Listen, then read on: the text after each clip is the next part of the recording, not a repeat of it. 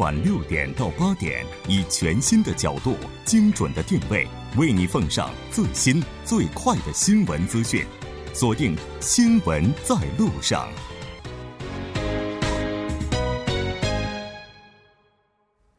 好的，欢迎回来，了解最新热点焦点。锁定调频一零点三，新闻在路上。广告过后，马上为您带来今天新闻在路上。我们今天新闻放大镜的第二部分。好了，欢迎回来，马上为您带来今天新闻放大镜的第二部分，依然是和来自中央日报社的王哲以及来自韩国泛亚咨询股份有限公司的首席顾问杨帆一起来讨论今天的主题，也就是韩国的就业环境。当然，节目也期待您的参与，您可以发送短信到井号幺零幺三，通信费用每条为五十韩元。另外，您也可以在 YouTube 上搜索 TBS EFM。在收听 live streaming 的同时，点击对话窗参与互动。那刚才其实咱们也在说啊，这个数据我们也没必要太过于较真儿，因为它不是一个绝对的数据，它都是有不同的这个参照物，而且统计的标准也都是不一样的。但不管怎么样，刚才两位也提到了，真实的韩国市场就业情况也确实不那么乐观。那。当然，刚才也提到了，说这可能也是和劳动力人口减少是有关系的，但这个有没有可能只是一个借口呢？我觉得借口不太准确啊，应该说只是一个因素。嗯，但是其实我们还要考虑很多其他的因素。我觉得咱们不妨就来聊一聊刚才提到的这个无经济活动人口哈。我觉得这个东西其实挺好玩的，就是在统计时候，他们韩国这边统计有一个叫做无无经济，它叫非经济活动人口哈。我觉得可能翻译成没有经济活动的这么一个人口比较好。但其实它是有劳动能力的。对，它其实有一个定义叫做这个十五岁以上的人口当中呢，就是也不算就业也不算失业的人。他们呢为什么是这样呢？他们是有工作的能力，嗯，但是没有工作的意愿。这是其中的一种，第二种呢，是因为健康等原因无法工作的这个人，所以分这么两种。但是其实最近韩国政府发表了一个二零一八年八月经济活动人口调查的一个附加调查的一个结果哈。嗯。根据这个结果，目前韩国十五岁以上的人口当中，没有经济活动的人口呢，占到的比率是在百分之三十六点六。嗯嗯，所以这个其实还是还是还是蛮让人吃惊的哈。就是咱们之前说的什么三抛啊、五抛啊、八抛啊什么之类的，都被统计进来了呗。哦，对，这里边其实包括了那些人，也包括了可能韩国老龄人口，可能确实有的这个身体不舒服。当然，目前韩国老龄化是一个原因哈，但是这到这儿还不算一个。再往下看，其实让我最最搞笑的是，他们当中选择这个回答原因，为什么你没有吗？他不是有健康有什么吗？选择了需要死，就是我想休息，就休息一下。就是不想工作，这个的人口呢占到了一百八十二万四千人，这个比两年之前增加了很多，因为两年之前是三十一万多人。哦，这个三十一万涨到一百八十多万，对。你说这是什么概念呢？也就是说，这突然多出来的一百五十多万人，有可能是因为之前的压力太大了，然后只是想歇一会儿。但这样的话，似乎也是让韩国整个就业市场陷入了一个怪圈儿哈，就好像有那种感觉，就是。嗯，我觉得一般大学毕业生哈，大家最开始都有那个豪情满怀的时候。哎，这两位肯定都有过哈，就刚毕业那会儿，觉得这个世界上没有我做不了的事情，然后各种投简历，然后各种遇挫。嗯，那可能最后找到了一份不是那么满意的工作，工作了一段时间之后，觉得不适合自己，歇一会儿吧。然后歇着歇着就发现找工作好难呢，好像这样的一个怪圈儿。然后我们可能要做的事情就是这个要把它给打破，但问题是为什么会出现这样一个怪圈呢？应该说是从这个这个刚刚王哲讲的这个数据，其实也一层一部分的这个体现了人们对就业和经济活动的一个心态。嗯，另外就是说，仍然是还想求职，还想就业，但是只不过是持续的时间稍微长了一些。因为说最最近就业，毕竟这个可以创造出来的岗位是在逐渐的减少，人家就是歇会儿。对，然后而且我个人也是觉得，所谓这种这个放弃就业的这种想法，他用一个六个月或者是几个月的这个时间段来衡衡量这些人是不是放弃就业这件事情，我觉得也是有一些水分比较大的，就是太着急了。对，因为现在这个。包括韩国在内的全球都在经历一个就是产业结构调整的一个阶段，就是新旧产业的一个更替和过渡的阶段。也就是说，这个时候对劳动人口的这个要求是非常高的一个阶段。也就是说，专业对口这个词已经再也没有任何意义了。就怎么去随机应变？就是说我专业是这个，可能。未来不会再有这个专业的岗位的时候，我怎么去选？我不能不工作，对吧？嗯，那怎么去选择？再去培训，再去学习，然后再去转移自己的工作岗位的方向，然后再去找工作。那这个我觉得六个月太短了。嗯，就说这个时间段上来讲是需要时间的。对，其实说到这个就业这个怪圈哈，我觉得它也是分，你得分一个大背，首先要有一个大背景。就目前来说，整个这个不光韩国吧，全球的经济状况其实都不太乐观。嗯，这样的话，其实就让就业岗位本身的增加就可能比较困难。嗯，或者说有很多可能大家期待的就业岗位就不像在经济状况好的时候那么容易出现。对，哦，那这是一个大背景。那这个怪圈当中呢，又分两种人，我个人感觉分两种人。第一种是因为现实原因。无法走出这个怪圈的人，就不这种人其实就可能很多人是跟年龄有关的。嗯，就比如说我就业了，但是第一次就业可能我觉得这很很常见，就是说大家很多时候第一份工作不一定就是自己满意的工作，嗯，所以很容易就失败。那失败了之后，我就继续。求职，但求职过程中如果遇到很多波折的话，慢慢的可能我的整个休息的时间越长，对于我找下一份工作的这个，嗯，对，越不利，而且我的年龄也在慢慢增加，因为有这个经历断层，对，所以这样的话，本身这就是一个现实因素，让他难走出这个怪圈。哎，是不是说现在的年轻人玻璃心比较严重啊？我总觉得，这个在之前的时候找工作啊，就觉得应该拿出那种打不死的小强精神，就肯定能成功。但好像现在的话，遇到挫折之后，会选择放弃啊，或者说暂时休息的人。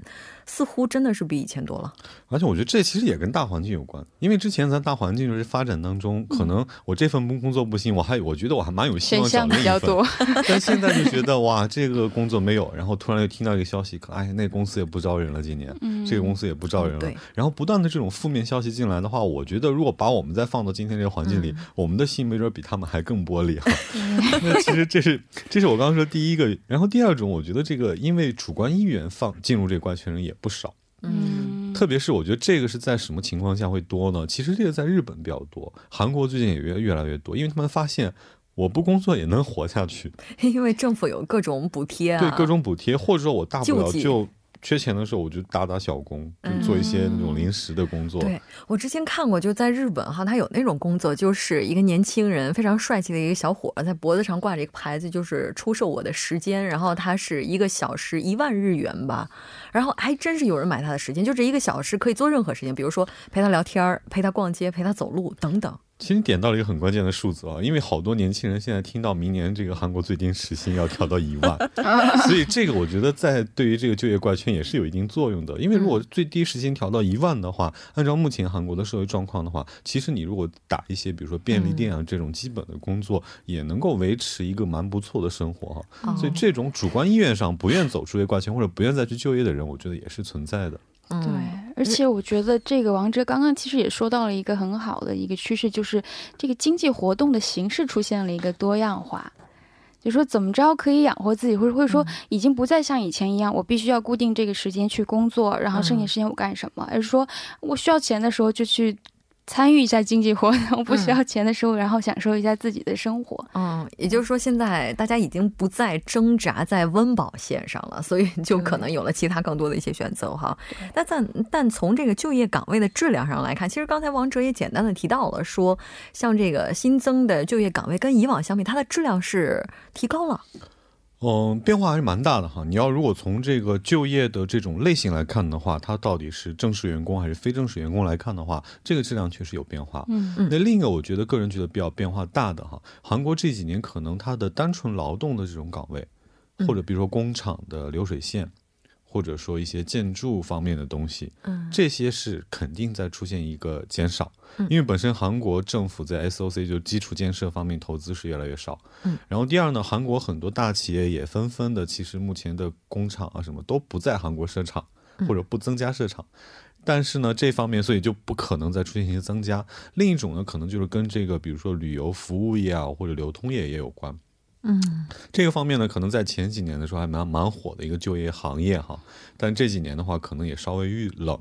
那在这种情况来看的话，就业岗位的质量，你说增加，确实增加了，因为很多这个单纯劳动的岗位减少了，那剩下的肯定都是一些比如大企业还有这些好一点的岗位。那这种意义上来说算是增加，但是你如果说在整体来看就业容不容易的这种质量的话，我觉得倒是整体上稍微有一点下行，因为整体的这个就业岗位啊还有什么都是在减少。嗯，是的。哎，那有一个报告就说啊，就业人口当中有百分之二十六点九的人在面试，但是呢，他们不出现。哎，这又是怎么回事？就说这个也是说，呃，这个韩国的一个就业招聘网站上做了一个这样的问卷调查，就对这个求职工作了一千二百一十三个，你算是应届生或者是已经毕业的学生，进行了有关就业和面试方面的这个问卷调查。那其中就有将近三成的人，就百分之二十六点九的人说，他接到这个应聘单位的通，就是面试通知之后，没有事先通知应聘单位就缺席面试，就是放弃了这个面试的机会。那其中其实中。中小企业占比最大，有将近百分之七十左右。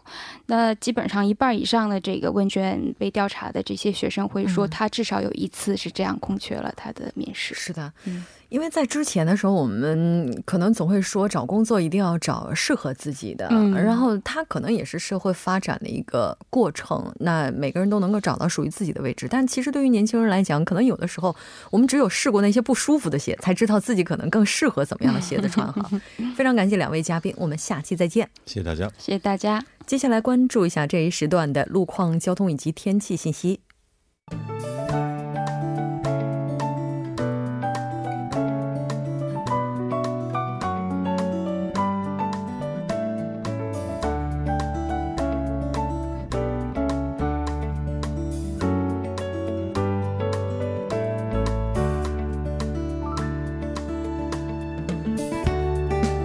晚间七点四十二分，依然是由程琛为大家带来这一时段的路况及天气信息。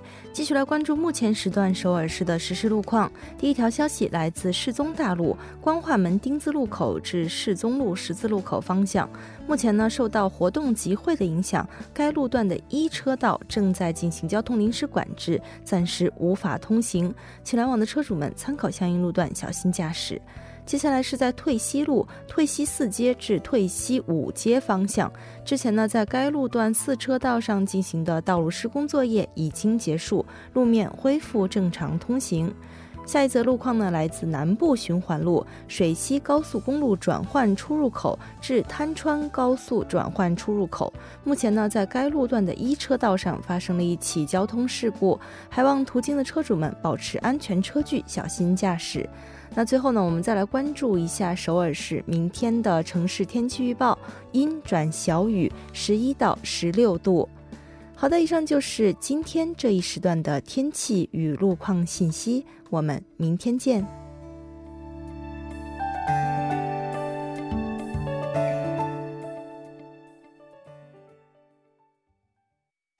안녕하세요. 저는 제주도에 거주하는 34살 정우경이라고 합니다. 네, 안녕하십니까. 여기 저는 경기도에 사는 32살. 大家好，我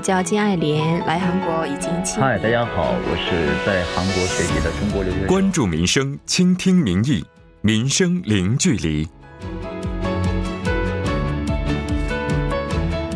离倾听民生，第一时间反映民意。接下来马上就要请出我们今天的民生采访记者金夏云。金记者你好，啊，您好，非常高兴和您一起来了解咱们今天的民生采访。那首先来看一下今天您准备的主题是什么呢？呃，这周的主题是居民小区禁烟风波。居民小区禁烟风波，为什么会选这个主题呢？呃。因为从去年九月开始，韩国制定了有关在共同住宅或是在小区内，只要有二分之一以上的居民同意的话，就会在走廊、楼梯、电梯还有停车场等多个地方指定为禁烟小区的制度。但有人指出，呃，之间还仍有许多邻里之间因制定禁烟小区而争吵的事，所以没有对禁，而且没有对禁烟小区吸烟行为有惩准确的惩罚标准，认为时效性不大。所以这周我就选择主这个主题。来了解一下市民是怎样对禁烟小区怎么看的？就是二分之一的居民都同意把自己的小区列为这个禁烟小区的话，就是可以通过哈。是的。应该说，韩国的话，跟禁烟有关的一些法令还是比较严格的。就比如说，像这个近几年，韩国也是推出了多项控烟措施，像这个餐厅啊、地铁口啊，还有很多的地方。我们以前开玩笑是说，凡是带檐儿的地方都是禁烟区哈。嗯，那小区里，我们觉得似乎是一个非常私密的空间，就是它应该是属于个人，我们对它有支配权的。是的。为什么应该要禁烟呢？我们来听一下小区居民们的看法。呃，你好，呃，我是住在中路的大学生。我认为要在所有的公共场所指定禁烟区域，然后呢，应该设置更多的专门可以吸烟的地方才对。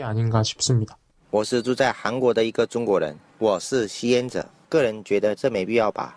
自己家的走廊、阳台抽烟，是我们抽烟人的自由啊。 안녕하세요. 저는 인천 지역 아파트에 살고 있는 40대 전업주부입니다. 你好，我是住在仁川一个小区的四十多岁主妇。我是非吸烟者，因为在家抽烟不是一个人在家抽的嘛，家里有孩子有父母，他们虽然不吸烟，但肯定会通过家里某个人的吸烟而吸上二手烟，会感到很难受的。因此，我认为在家里也有必要指定一个禁烟区。 안녕하세요. 저는 서울 지역에서 살고 있는 30대 식장인입니다. 저는 비흡연자입니다. 你好，我是住在首尔的三十多岁的白领，我是非吸烟者。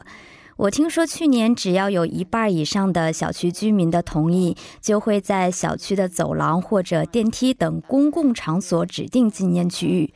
那我非常赞同这个制度，因为吸烟完之后呢，很多人会随地乱扔烟头，这样一来不仅给非吸烟者带来反感，也会破坏环境。所以我认为需要指定禁烟区域。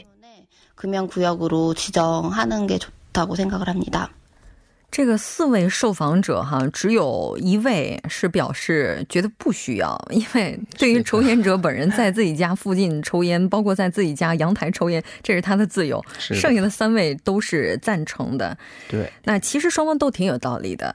那但是对于居民区的这些居民们来讲哈，如果想要把自己的小区就是划定一些固定的指定的禁烟区，并不是那么容易的事儿。是的，一般来讲，满足哪些条件才可以去进行呢？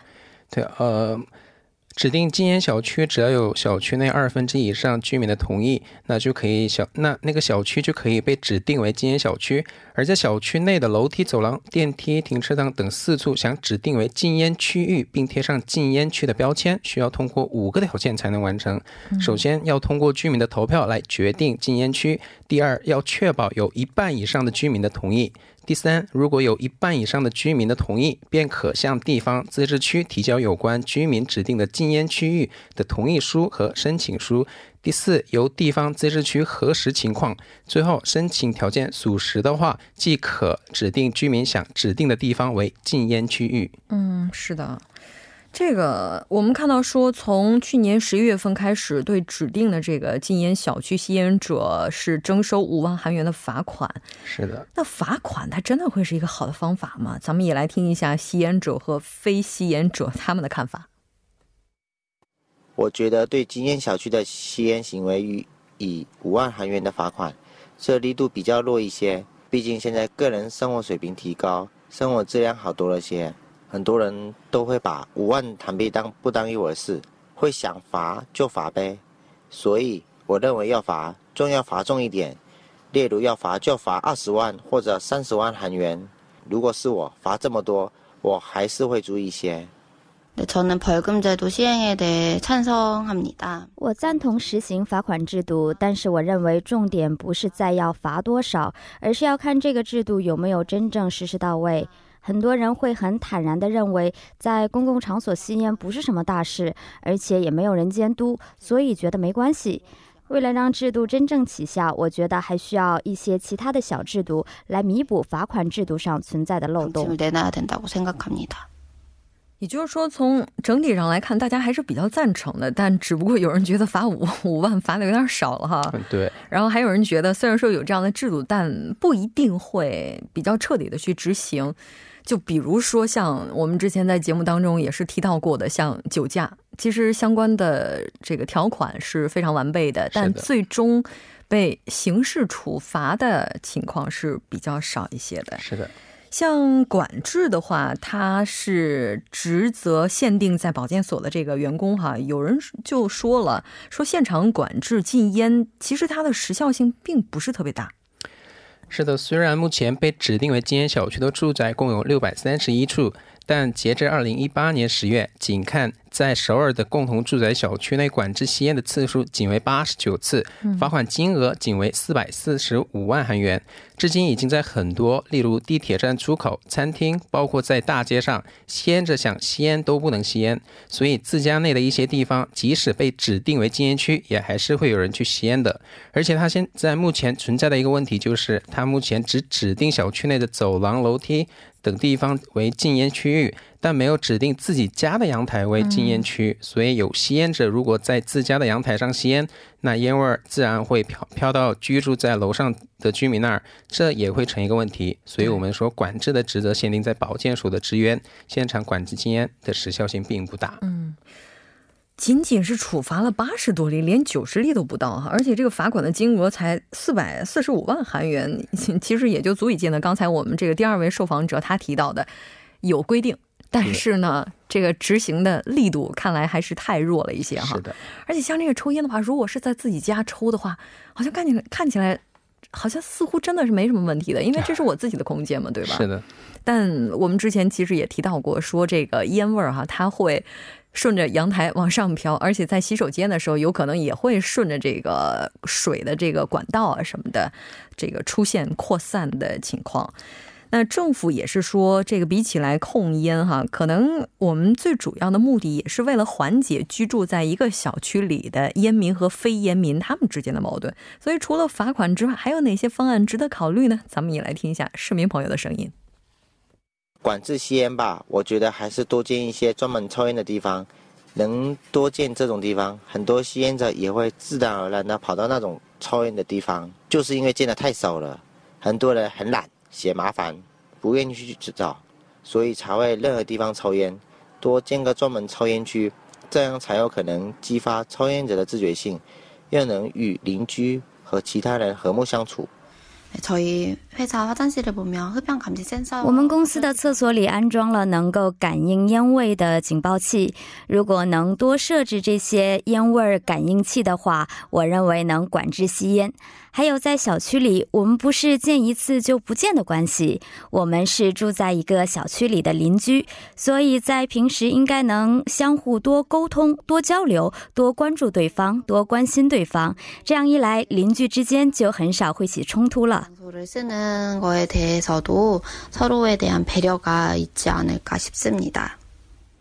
这真的，我觉得第一位朋友啊，他应该。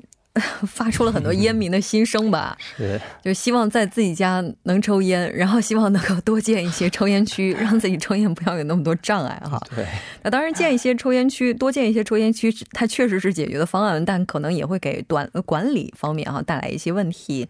那第二位朋友其实他提到的说，像这个烟民和非烟民他们之间这个矛盾可能。有的时候是可以通过沟通和协调解决的，嗯，是。但我觉得对于非烟民来讲，有的时候闻到这个烟味儿就非常的头疼哈。那这个时候再和烟民进行沟通的话，它这个效率到底有多高？我们也是有一些质疑哈。那其他国家对于这种共同就是在一个小区内哈，就是相关的这个抽烟的纠纷，有没有一些我们可以参考的呢？有，就好比如美国，除了单独住宅、共同住宅是由一名管家来管理并出租房子的。管家为了住宅的清洁，给整栋楼规定了严格的禁烟制度。而且，美国的贝尔蒙特市从2007年起，把室内的所有区域都指定了禁烟区，制定了管控吸烟的条例。还有就是丹麦这个国家，丹麦制定了禁止在共同住宅吸烟的法案。该法案的主要内容是，共同住宅的房东可以拒绝吸烟者的入住。嗯，突然想起来，韩国的话，像这个保健保健所哈，有很多对戒烟的帮助的一些项目。大家如果真的觉得自己太想抽烟的话，不妨去保健所这个逛一逛。非常感谢今天金记者带来的这一期节目，我们下期再见。好的，下期再见。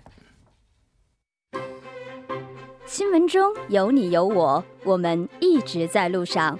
您的参与，我们的动力。参与我们的节目，您可以通过手机短信的方式发送短信至井号一零一三，每条短信会收取五十韩元的通信费用。您也可以登录我们的官网三 w 点 tbs 点 s o 点 kr 收听更多广播回放。